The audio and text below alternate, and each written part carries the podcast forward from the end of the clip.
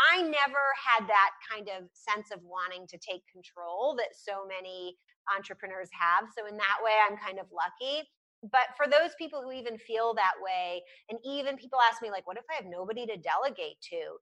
It is better that you have less on your plate and some of those things are just not being done at all than it is for you to have too much on your plate and everything suffer.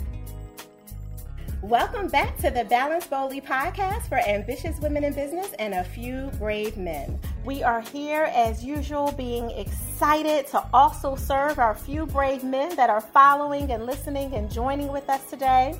I am so grateful that you are here with me. I'm Naketa Thigpen, your host and balance and relationship advisor, partnering with you to change the narrative so we can amplify intimacy within your relationships and you can have the freedom, flexibility, and confidence to thrive in work life and in love. the breath, just breathing out. We are here. We're in the middle of the summer. We're in the middle of season 20. It is all about continuing in those big, bold decisions so we can have bigger rewards. How does that feel? How are you feeling right now, knowing that you are on the precipice of something greater than you could have ever imagined? Well, if you're not really sure how you feel about it, let me help introduce you to someone who can help you out with all of those things. She is an amazing spirited person. We've only known each other for seconds, and I'm already enjoying her energy. Let me introduce you to Sarah Olivieri. She's a nonprofit business strategist and the number one international best-selling author and former executive director. She's a creator of the Impact Method, which I already love the term just by itself, right? The Impact Method, a framework that helps nonprofits simplify their operations, build aligned teams, and make bigger impact without getting overwhelmed or burning out she's already like perfectly in alignment with all that we bring on Balance Boldly, right? Sarah was also the co founder of the Open Center for Autism, the executive director of the Helping of War Foundation, and co author of Lesson Plan a la carte. Integrated planning for students with special needs. As the founder and heart behind Pivot Ground, Sarah helps nonprofits make a big impact with relative ease. Sarah, welcome to the Balance Boldly podcast. How are you today? I am great, and I took those deep breaths with you, so I'm extra relaxed. Which is super awesome. I really do appreciate you carving out time to just come and play with us and speak today. This is extremely, extremely helpful. I'm really grateful that you're here. It's my pleasure. Well, something that I noticed that was on your your bio was the fact that you are very heavily into the communal needs of those who are dealing with special needs. And I wasn't sure if that was just a personal passion that you had or if it was connected to something deeper for you. I would love for you to share with everyone how you kind of started your journey that led you to Pivot Ground. Sure. Well, I've always loved people. In fact, when I got to college, I originally thought that I would be a math major, which I know you're like, what does that have to do with people? Um, as it happens, I went to a school where they take math very, very seriously, and um, and I realized I didn't want my whole life to be about numbers, and I really had to choose if I was going to continue with math or focus on people.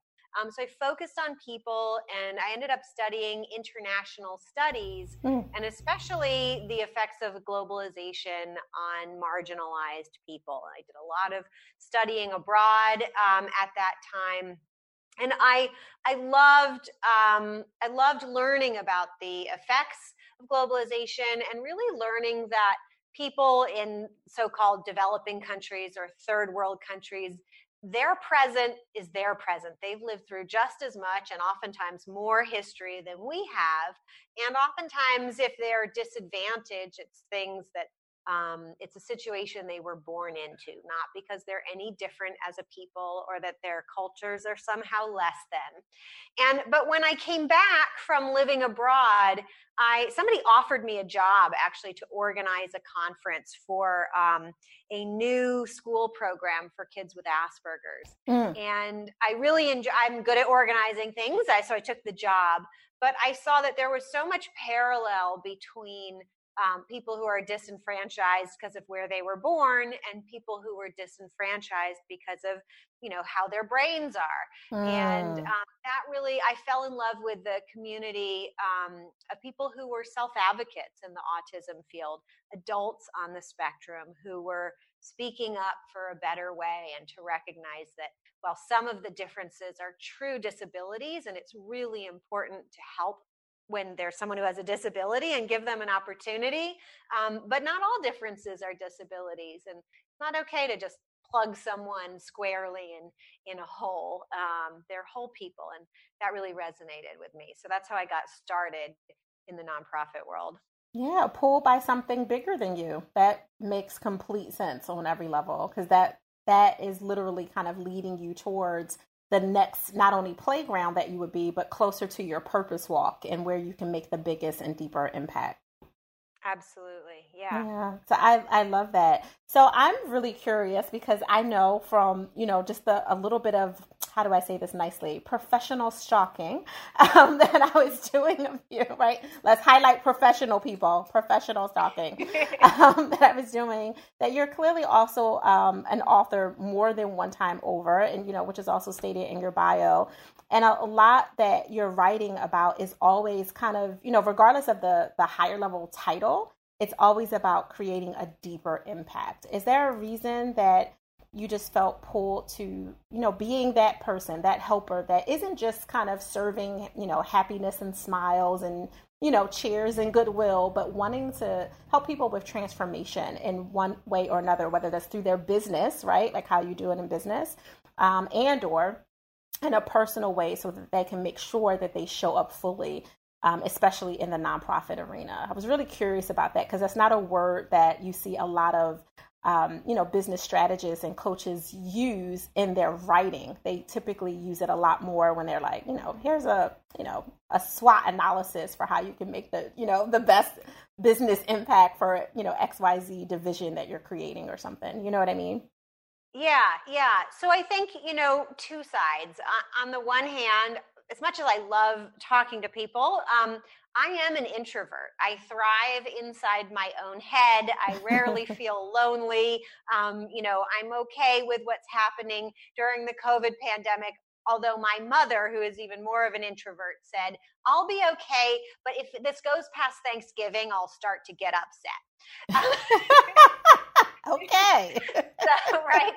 Um, so that's probably where I get it from. Um, mm-hmm. Um, but, you know, so I already mentioned like I had this early interest in math, and I love thinking about larger systems and systemic solutions. And I also, you know, for me, helping people is less motivated by that one-on-one interaction with you know physically helping somebody although certainly that's quite enjoyable um, it's really the the more people I can help at scale, the more I feel rewarded by my work. And so even when I was working in nonprofits, I was always thinking, you know, I quickly grew, you know, into higher and higher management, administrative type positions. Yeah. I was driven how can we make this whole thing operate better? I love empowering other people to help. So, how can I really empower everybody who's working with me to make a bigger difference? Because that's how I can scale my impact. And then, you know, I became a for profit business owner for a while. So, I learned lots of systems and things with that. And I really took um, well to understanding how to you know change processes and really leverage things. And i started using words like leverage and scale mm-hmm. to describe what had kind of been in my heart right? Which means you don't have to put in more effort to make a bigger impact. Um, so i thought about that you know in the classroom when i was working with um, kids on the spectrum and other kids and always thinking right the things we do for kids on the spectrum are actually really fantastic for all kids better education for everybody. So why should we reserve it just for this one group? Let's give it to everybody. And then we don't have to, you know, ostracize somebody who really needs it from everybody else who's going to benefit.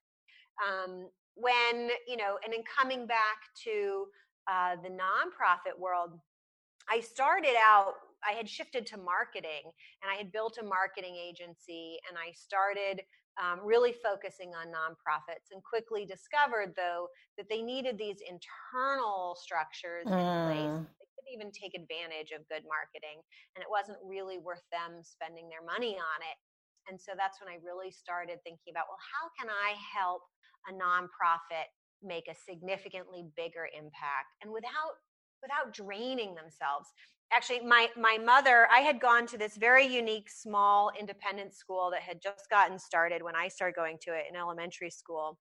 Um, and my mother ended up running the school after i left and i saw she put in so much time and energy. I remember she would work in in the summer she was often the only one there in a teeny little hot office and mm. after a few mm. years she finally got herself a little air conditioner but she didn't originally because it was too much money and i'm sure that influenced me but i've seen so many nonprofit leaders not paying themselves and just working themselves to the bone. And I'm not okay with that personally. It shouldn't be like that. Right. Like it should be a win-win to give into the world. That's how I feel like personally about it. But on top of that, it turns out it's actually more efficient and effective when it comes to making an impact to also be in a state where you're not overwhelmed, when you have enough time off, when you have enough brain downtime, enough rest, you actually do a better job. So exactly. it's a win-win. Mm-hmm. No, a thousand percent. I'm always talk, talking about you know permission to slow down so that you can speed up in the right lane. You know, it does you no good to just be busy, busy, busy, busy, going, going, going, going, and kind of all over the place because all you're going to do is spin yourself into burnout. And then when you take that health maintenance day that turns into two weeks because now you're down with the flu because your body is saying, hey, I need some rest, now no one is productive. Now you're not able to do anything, um, you know, with your family or in your business, um, whether you're a, you know, an emerging leader, a high level leader, or an entrepreneur, right? Like everything gets shut down. So it's no good for anyone if you're just kind of spinning out of control. And the best way to get on track is to, to have some of those systems and to, you know, reward yourself along the way. So I really hear what you're saying because, you know, I work with a lot of entrepreneurs as well and they're always dealing with the fact that they're struggling with you know i'm so focused on building the business and you know making sure my clients are served that they're not necessarily taking care of themselves in the same way. And the reality is, as an entrepreneur, if you take a day off, there is no vacation pay. So, you know, if you end up right, like if you end up with that two weeks of the flu, you've you might have lost three months worth of income or business that wasn't generated because of, you know, those days that you were completely mentally exhausted, let alone, you know, away from the production table, so to speak. So I a thousand percent agree with you on every level. And I'm curious, Sarah, you know, for you, because you've definitely, like, the name of your company, Pivot Ground, is completely perfect for so many reasons, and especially with everything that the world is experiencing right now. Like, we are in a huge energetic shift that is forcing us to look at everything we do a little bit different. And for many people, um, place people, places, and things, right? It's going to uh, require us to pivot in our thinking as well as the way that we do things. And you were bold enough to create those pivots in your own life a few times, right? Like I heard you say, you know, oh, like, yeah. hey, I, you know, I had this type of business and I had this, and you know, obviously the the new market kind of called to you based on the new problems that were being created as you were seeing, you know, what was showing up for your clients, like the nonprofits that, you know, okay, I was coming with marketing, but they're clearly having some structural issues. Like, you know, let me listen to the needs but beyond the the smart kind of logistical strategy that goes with that you had to deal with you know what does this look like for sarah olivieri to completely go from one type of business to another like how what how were those big decisions for you yeah wow so i'd say um, you know, in many ways, it's a story of becoming more and more intentional. Yeah. Um, and the more I'm intentional about a pivot, um, you know, the easier it is. And I, I, should say, I like change. So that part is easy. I'm always willing to pivot. Um, and sometimes I've probably pivoted too soon, maybe. Um, although I, I, probably don't regret much of anything um, because I think it's hard to regret when you took the chance. Um, and I tend to take the chance. But for me, you know, it started. Uh, I have a son, he's seven. And um, after he was born, I said, I live in a, beautiful area of New York State. Um, north of New York City, but it's not the economy here is not very strong. And so I said, I need to build a business where I can leverage um, the larger US economy. Um, so that was kind of my first really intentional pivot. And I also said for myself, um, I need to build a business that's for me. And previously, I had, you know, I had started a nonprofit. I had also been the found the first executive director, although it wasn't my founding idea of a foundation. Um, so I had started businesses for other people, really. And I had started a business for my husband when we got married. And I still wasn't calling myself an entrepreneur. And then I'd started a second business for him. Um, so I'd gotten a lot of experience. Meanwhile, I was making all the money on my own business. And I still, it's such a, such a woman thing to do. Mm-hmm. I didn't mm-hmm. think of myself as an entrepreneur. And I didn't think about making choices that had me at the center. Um, but there's something about becoming a mom that makes you start to go, hey, if I'm not there for my child, who's going to be there? That's right. And for me, it helped me become the center of my pivots. And um, so, first, it was to make a business um, that really had a chance of making money because um, you need money to raise kids. money matters. Uh, That's right. And then um, you know, within a couple years, uh, my marriage really, I was miserable and I had to make a very intentional decision to leave. And I had just started building the agency business, and it was clear that um, you know, my marriage was not only helping that, it was hurting it, and I needed to get out. And so I made the decision to leave my marriage. And that was a that was a big pivot, like mm-hmm. for anybody, but it was very much tied with really starting my business, right? So I'd kind of tried to do it before, but it had started to grow. Um, but it was such a fledgling little thing, like any new business, and you're always, you know, coaxing that flame. And I um, so wrapped up in getting divorced was I was starting this business really now with a with a name that I had chosen. That's when I chose Pivot Ground. Um, I would I had to end up taking over the business that my husband had started because um, it was losing money and um, so i had to i had to wrap up that business i was 18000 in the hole mm-hmm. starting my business i moved five times as i tried to figure out where i was going to be living and i had a, a three year old son um, so there was a lot going on in that pivot and i had to be really really intentional and really focused with my time um, so that was, you know, sometimes you're forced to do that and you do amazing things. I don't to this day, I don't know how I did it other than I know I focused. I was very intentional. And I had something really lucky happen to me.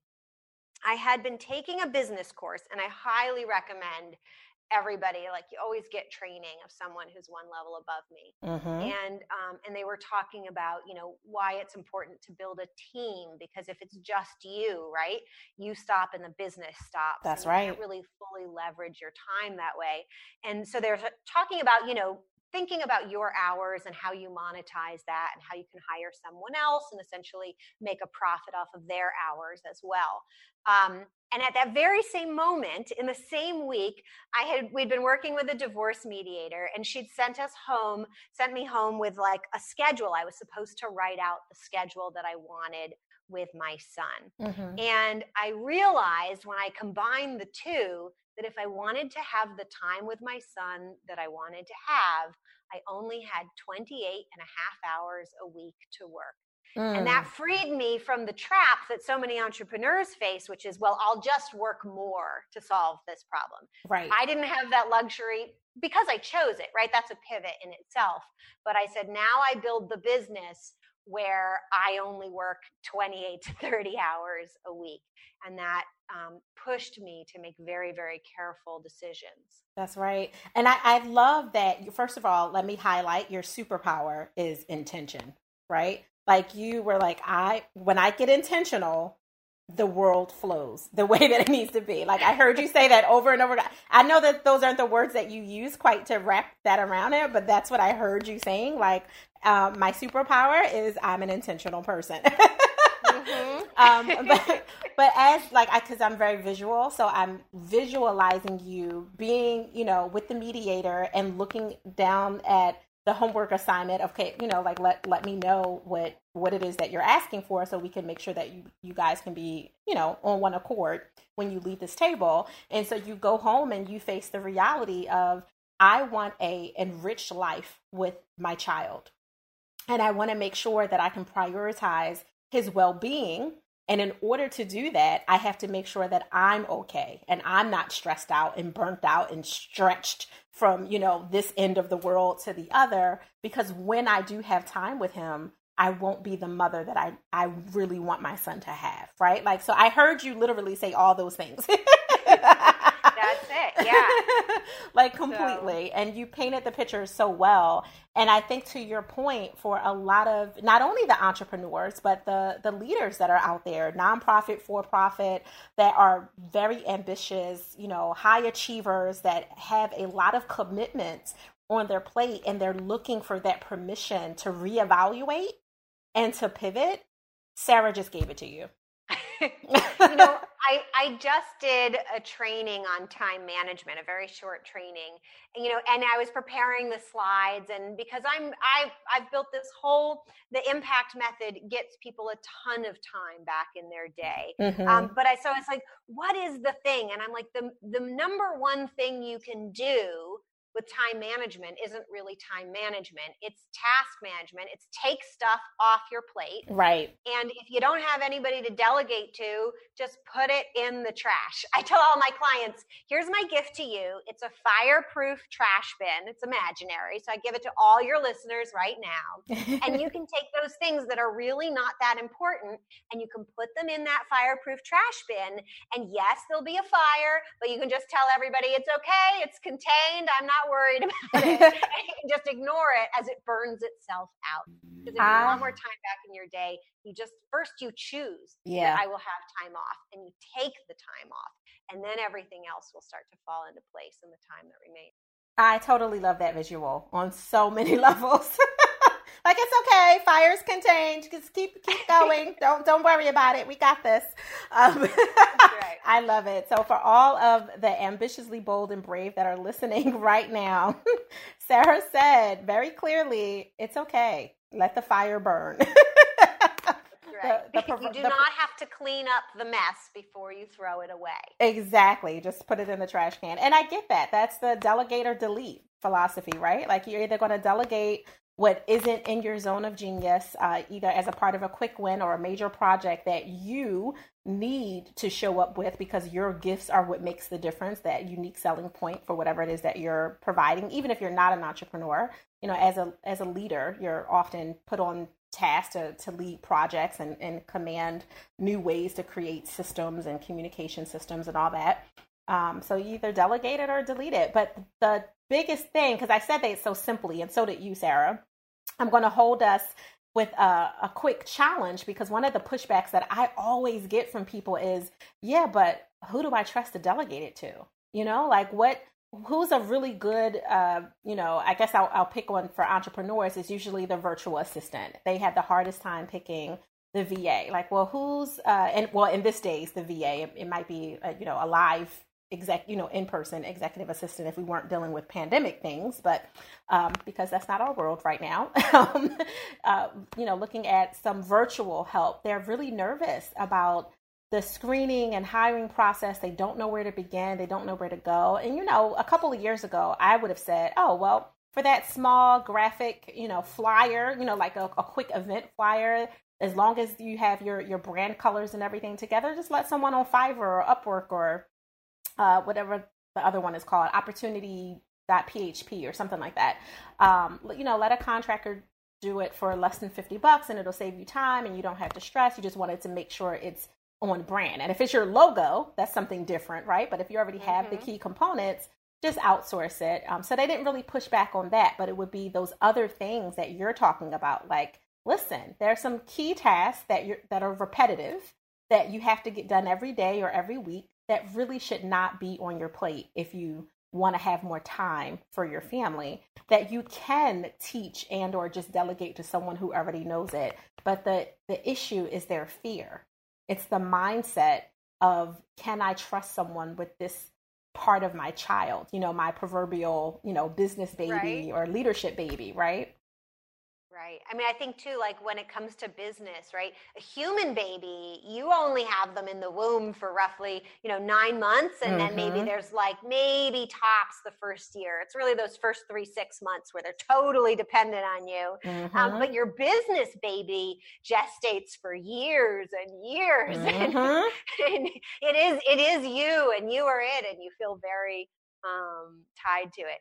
I never had that kind of sense of wanting to take control that so many entrepreneurs have. So, in that way, I'm kind of lucky.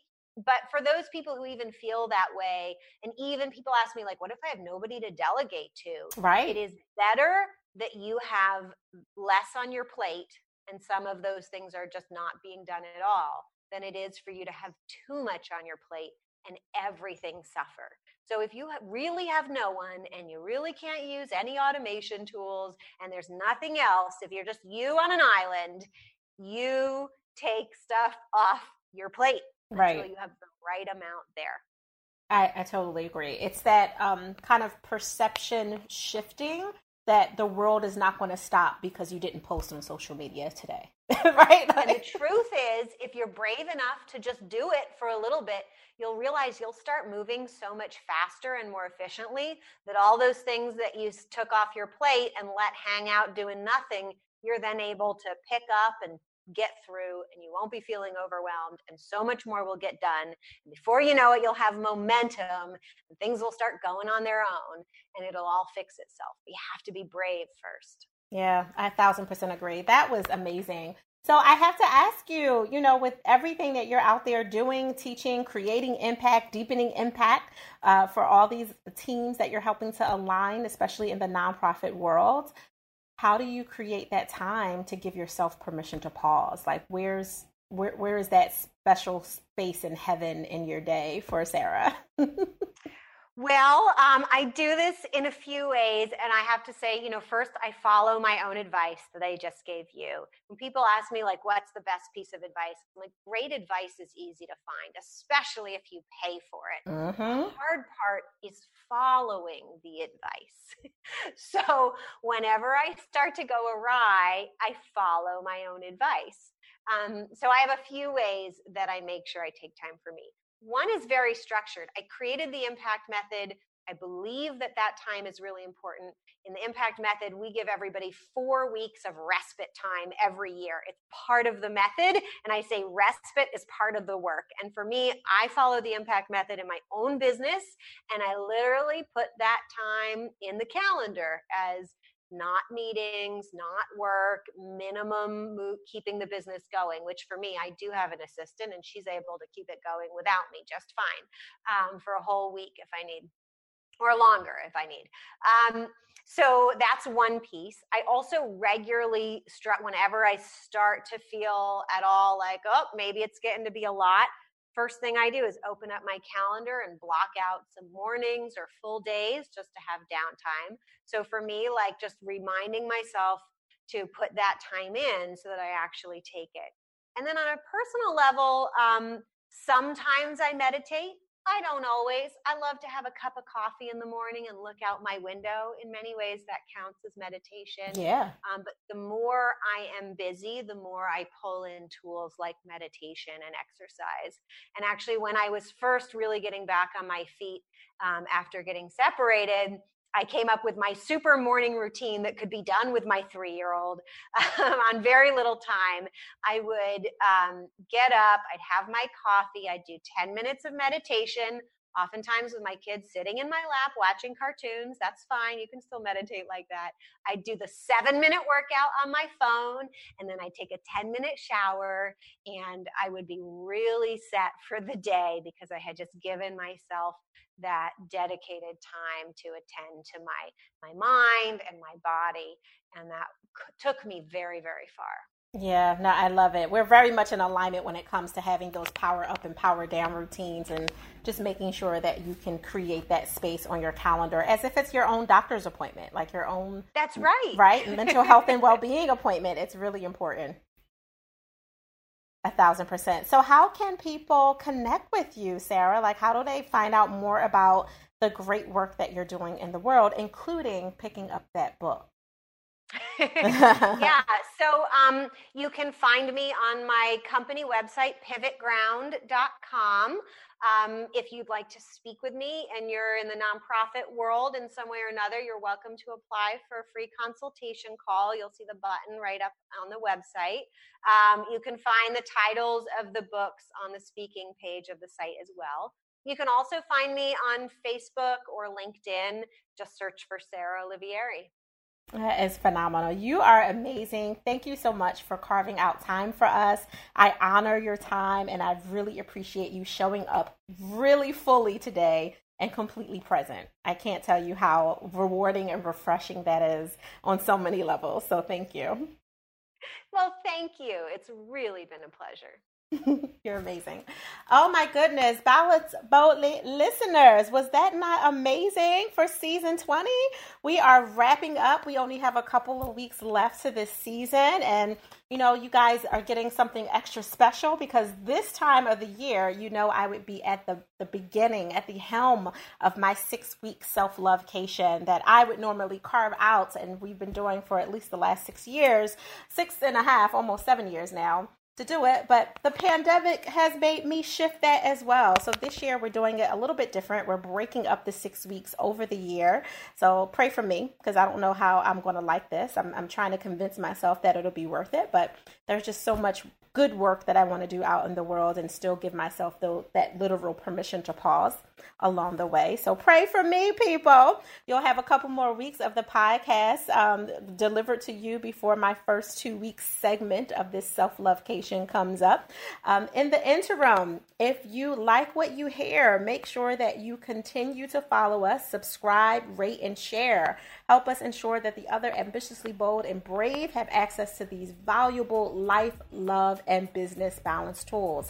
You can connect with me at Ask Naketa everywhere Instagram, Facebook, YouTube, Twitter, you know it. I'm already there. And if you haven't, for some reason, if you are behind the scenes or maybe you're just new to Balance Boldly and you haven't picked up my survivor memoir and personal transformation story called Selfish, permission to pause, live, love, and laugh your way to joy, make sure you do. I am really excited about all the great work that has been created because of me being honest and raw and just telling my story. So I thank you in advance for that. And if you have picked it up and you've read it, make sure you put your review out there on Goodreads or Amazon because that allows us to kind of stay high up on the list when people come in and they find, uh, you know, really good survival memoirs and personal transformation stories to buy, gift, or share themselves.